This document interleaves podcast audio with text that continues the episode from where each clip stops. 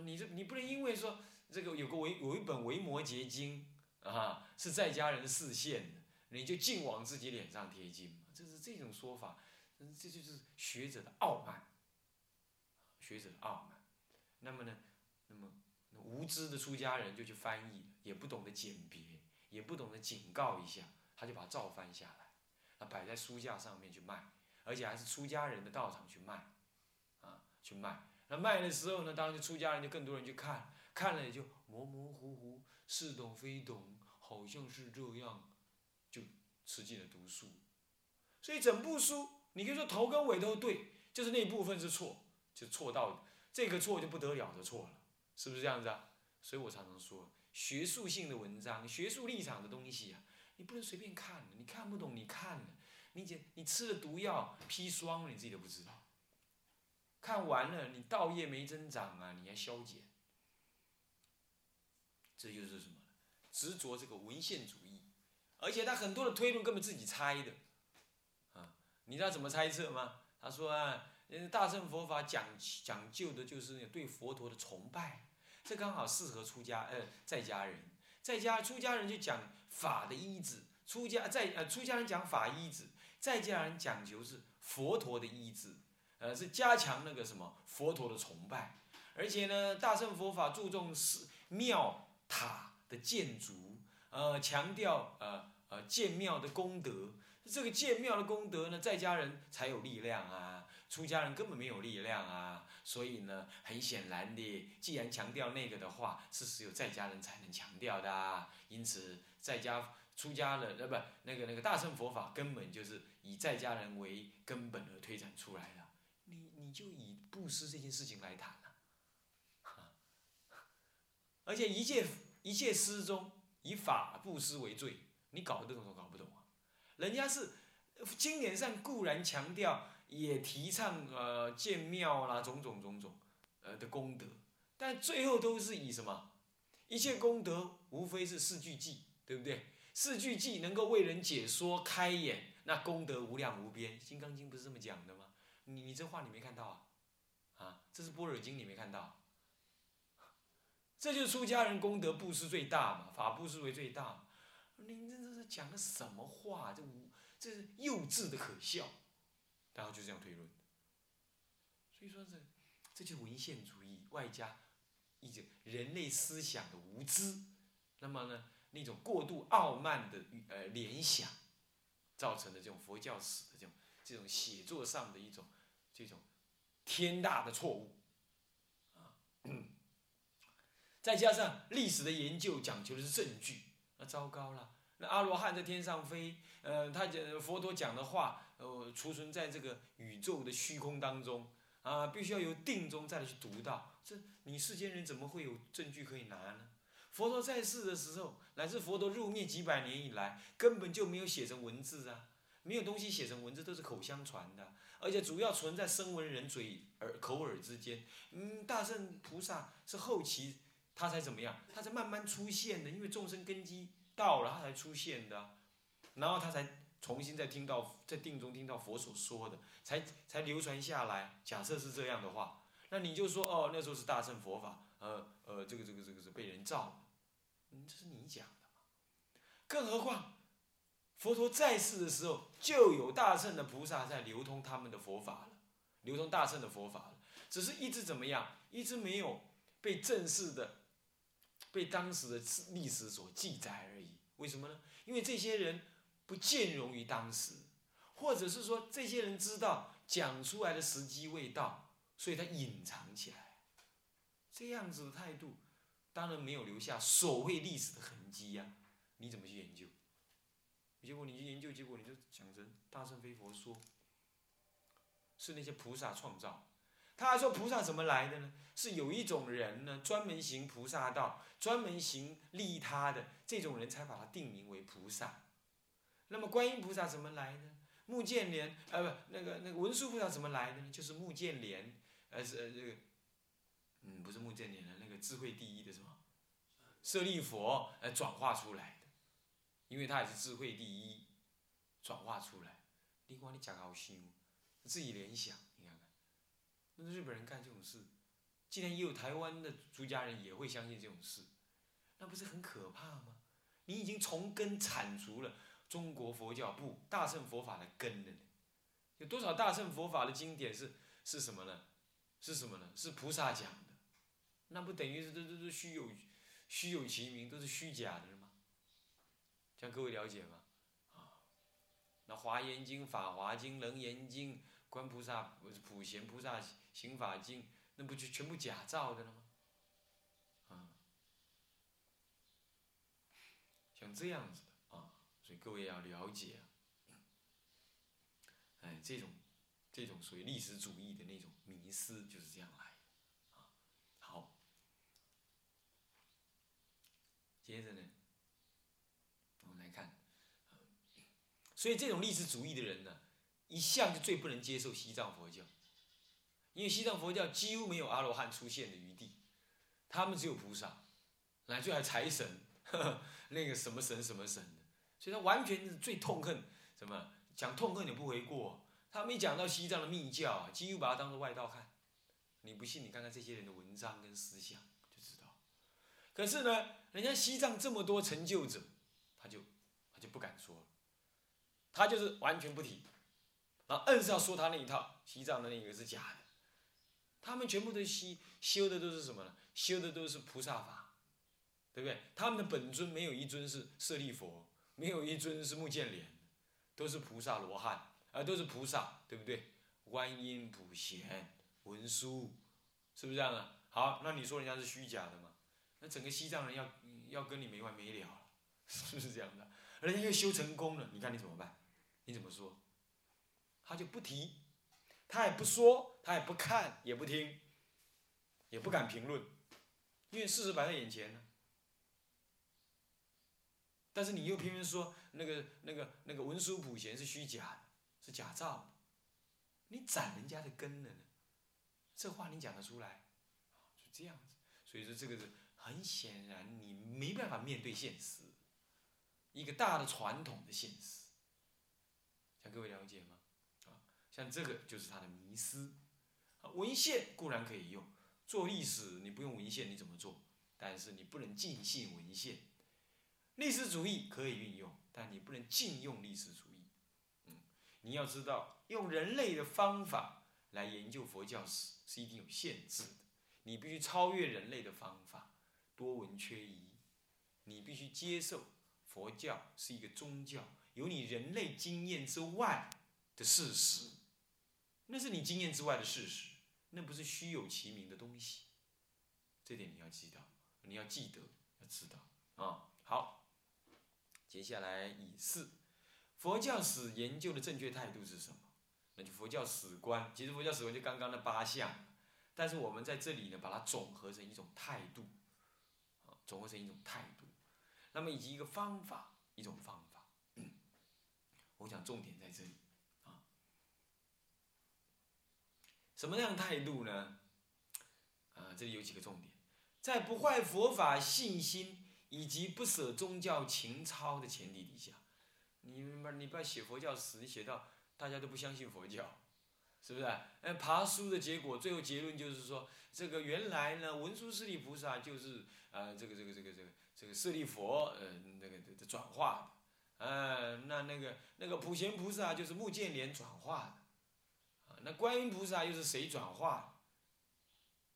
那么阿弥陀佛呢？根据历史的考据呢，呃，这个是这个这个这个希腊人的太阳神崇拜转过来的。哇，你是讲哇啦，这些安的漏啊，整个中国佛教呢念阿弥陀完全倒在那里不洗了。你你写佛教史写成这样，你说你是让文献讲话，你是让你是让你的无名讲话，你不是让文献讲话，是不是？你这样子坏佛法的信心呢？这个前提你不能坏。再来宗教情操，佛经里头明明谈到佛陀三大地震动，佛陀放光，佛陀怎么样子？佛陀是从右胁而出。你就说你硬要说，哎，那是什么预言啦？啊，那是什么其他宗教的转化的啦？你你你好像你好像很客观的样子哦。你作为一个佛教出家人，乃至于一个在家人，你嗯嗯，你看起来好像跟外道很像，你完全你完全没有宗教的立场啊，你这叫做客观是吧？但是什么叫客观？人类相信的才叫客观，人类不知道的就说那是预言。那我说过那个龙族的人，我说那个外太空人已经被捡到了，那那你怎么讲？他方世界，你怎么说？现在已经相信了，已经是有他方世界了，你外太空人已经被看到了，那你又怎么说？所以你不能够说你没看到的，你就说那是预言嘛？这个。你要你要相信佛陀是圣者，经典是不会打妄语的。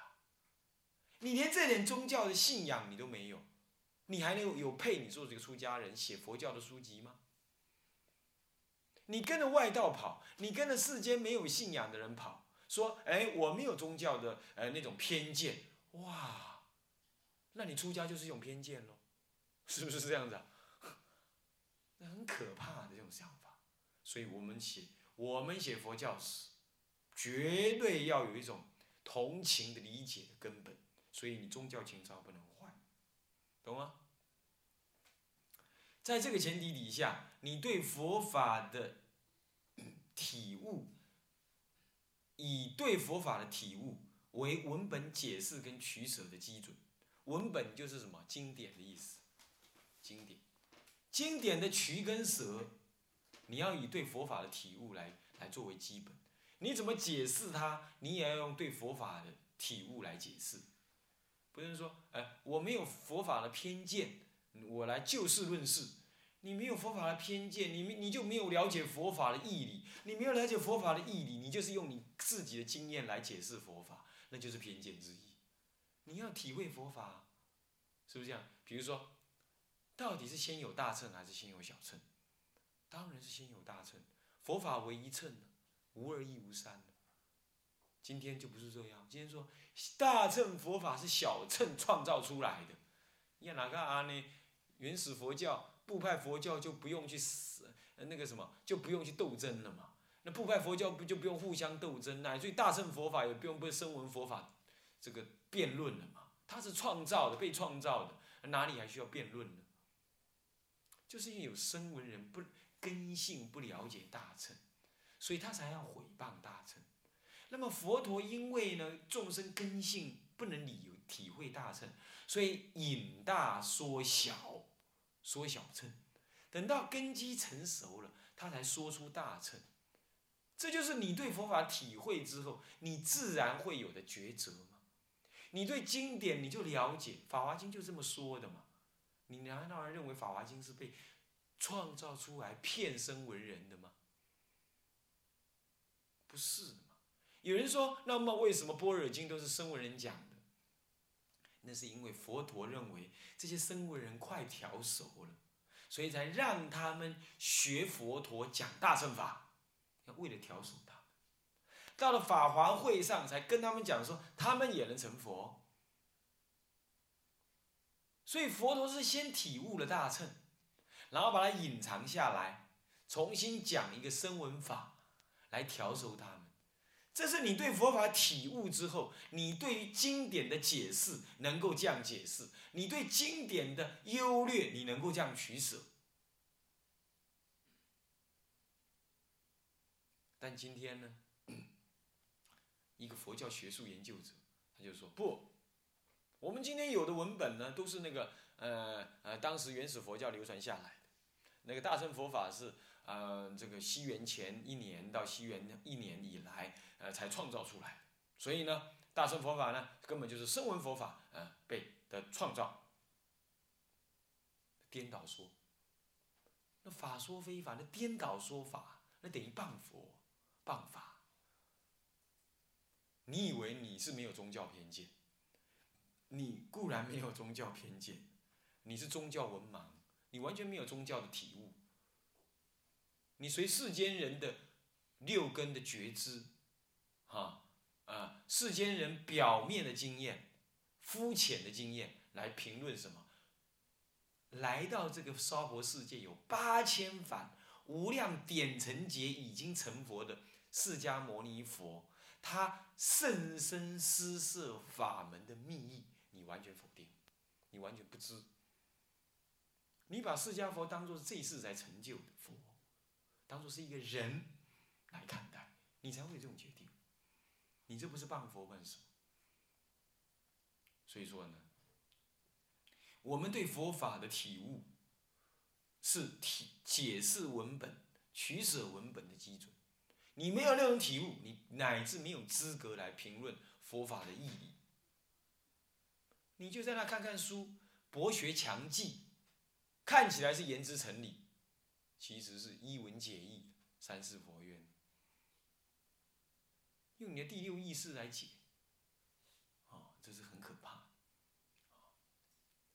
那么在随缘与不变之间取得平衡，什么是随缘不变？我也说了，我也曾经说过，佛法的施设有些是随缘的，但是佛法的毅力有些是不变的，大乘法是不变。骗一切处都存在，但声闻法是随缘力的。比如说，在阿弥陀的世界里头是没有声闻法的，他那里没有女人，所以不需要声闻界，对不对？没有女人，没有偷盗，一切现成，所以不需要声闻界，不需要五戒这个东西。你看极乐世界还要治偷盗戒吗？有谁那么无聊到了极乐世界还偷人家东西呀？啊，有没有这种人呢？你不用用大脑想，你用膝盖想也知道，对不对？根本不可能嘛，对不对？所以那是随缘施设。大乘佛法，在极乐世界还要还是有，成佛是一定有，对不对？所以你不能够说以佛法研究佛法，那么一切佛法都是随缘施设的。那随缘施设，那佛陀也是随缘成就的。那成佛之后，他还会随缘而坏，随缘就会有成有生有灭。所以《梵网经》上说了：“非青黄赤白黑，非因果法，非因非缘，非因果法。”大乘佛法是非修成的，它是法尔如是的，它是不变的，这不变随缘，随世间的缘，虽随缘而成就一乘了义是不变的，是不变，随缘又不变，这不变跟随缘互有什么？互有运用的范围。不是一切佛法的流变都是随缘的，不是这样子的，懂意思吗？佛陀呢，因为怎么样？因为有人站着小便，那么露出身体来，所以制定以后比丘要蹲着小便。但是，一制定之后，你不能够说，那我现在出家人站着小便，反正我不会露出屁股，那我就继续站着小便。不，他借那个缘来立一个十方诸佛都通行的蹲着小便的说。佛陀借着一个因缘，借着什么？那位脸长得很黑的那位什么？啊，晚上去托钵的那位谁呀？迦留陀夷，他晚上去托钵，刚好又打雷，人家看到又像黑鬼一样，哦，就那个孕妇就怎么样，堕胎了。一堕胎之后，就人家在骂说，那出家人呢晚上出来托钵，那害得我们吓了一跳。佛陀就说：好，我的出家弟子以后晚上不能出来托钵。事实上，晚上不能托钵，本来就是不变的戒条。十方诸佛都是晚上不吃饭的，但是佛陀当时还容许出家人晚上吃饭，是因为自戒的缘起未现前。等到缘起一现前，他假借这个缘起，制定一个终究是不可改变的戒条，今后再也不能晚上吃饭。可是有人就这么说了：“哎，我们晚上反正现在晚上不用托钵嘛，都自己煮的。”那既然这样，这个戒缘已经消失了，随缘而而发而立的戒呢，就可以随缘而改。所以我晚上照吃不误无惭无愧啊！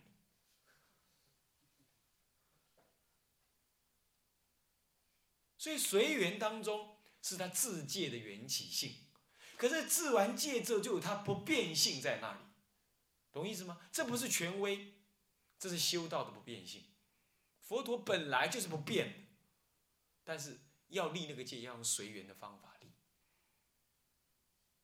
所以呢，那些什么以佛法来研究佛法，以缘起性来研究佛法，当然是你讲的是头头是道，可是你犯戒有理了啦，你要能够这样讲的话，那一切都可以随顺时代因缘而犯戒，随着时代因缘而改变。那哪一件事情可以不用改？所以，在缘起不变之间要取得平衡。在这样之后，进而才能够进行。在三个事情：不坏信心，不舍宗教情操，一个对佛法的体悟，才能解释文本。那么，在不变跟随缘之间取得平衡，三大条这个这个条件之后，才来进行一个确实的佛教史学的研究。不叫正确，因为没有正确这种东西。历史没有什么正不正确，尽量确实周延，确实而周延，加两个字，加三个字，尽啊而进行确实且周延，尽可能周延的，而进行确实且尽可能周延的佛教史学研究，加且尽且尽可能周延的。佛教史研究，那么这样研究之后，透过佛教史学知识的把握，你有了佛教史学知识，与为方便来达到呢以二以二所说的佛教史研究的目的与价值，就是那八项目的，这样子目标，这就是你做佛教史的态度，这就是佛教史的什么史观，同意是吗？这就是佛教史观。这样了解吗？所以佛教史观是个很重要、很重要的概念，一定要记录、记下来。至于做佛教史的方法是什么呢？以时代变迁及呃时代变迁，还有人文地理及社会环境为背景。时代的变迁会影响时佛教的发展，人文地理也会影响佛教发展。比如说西藏。佛教为什么会吃肉？因为他没办法种菜啊，对不对？为什么他会穿那个红色的衣服？红色衣服比较暖和啊。它生长在海拔四千多公尺的地方，对不对？为什么我们在台湾会穿灰色？因为比较凉快啊，对不对？是不是这样子啊？啊，为什么在印度的地方会偏袒右肩？因为太热了。这就是地文人文地理的关系啊。那么为什么西藏佛教会产生法王？因为他们是一个部落的社会啊，所以产生法王。而且他们的佛教进去之前没有高级的文化，现在以法配合中政治，在配合什么呢？配合当时社会环境。当时社会环境就是因为他附庸于元朝啊，那元朝极力的拉拢他，所以达赖喇嘛七世之后，才开始怎么样统治，以以教王统治政治。是这样子的，像达赖喇嘛七世才这样，不是天生做法王的，天生做国王又做法王，不是这样。这就是社会环境为背景。那么以教团的活动以及教理思想为经纬，教团怎么活动，里头有什么样的思想在贯穿，这样子为经纬，既做结构的分析，就是社会结构、大环境、时代结构的分析。乃至经济结构的分析、人员结构的分析，或者时代战争的这种分析，看它怎么影响佛教。那么呢，也做事件的描述，比如说佛教本身又怎么流转流转，你不能光分析客观的环境而不描述它本身事件，不可以。那么既注意整体的宏观理解，亦进行个体的微观体认。整体的宏观理解就是佛教通史。个体的微观体认，比如说研究一个人的言行，他的影响，他的宗教态度，这就是微观的体认，听懂了吗？他的论述呢，既要有客观的证据性，你要证据，不然人家不相信你写的佛教史；同时，你也不舍具足宗教情操的这种文学性，你不能冷冷冰冰的在那里写佛教史，你要具有宗教情操。带有这种宗教的感情在里头，这样写的佛教史才是有生命的，懂意思吗？懂意思吗？这样子，因为它终究你写的是一个宗教史啊，不是一种平板式的、没有感情的政治史啊，这样子。因为政治会随人而变，随时代而变。可是宗教不随时代而变啊！古时候是佛教，现在还是佛教。古时候的佛教徒应该爱护佛教，现在你也要爱护佛教，所以你应该有一种宗教的情操，但是不能够舍弃宗教应有的客观，呃，这个佛教史学应有的客观性跟证据性，就不能没有，这样知道吗？这样子的方法跟写作才是最好的什么佛教史的写作，各位这样了解吗？是最好的佛教研究的方法，在这里讲到这里啊，好，我们先讲到这里，补充的部分我们下一堂课再讲。向下文长，复来日，众生无边誓愿度，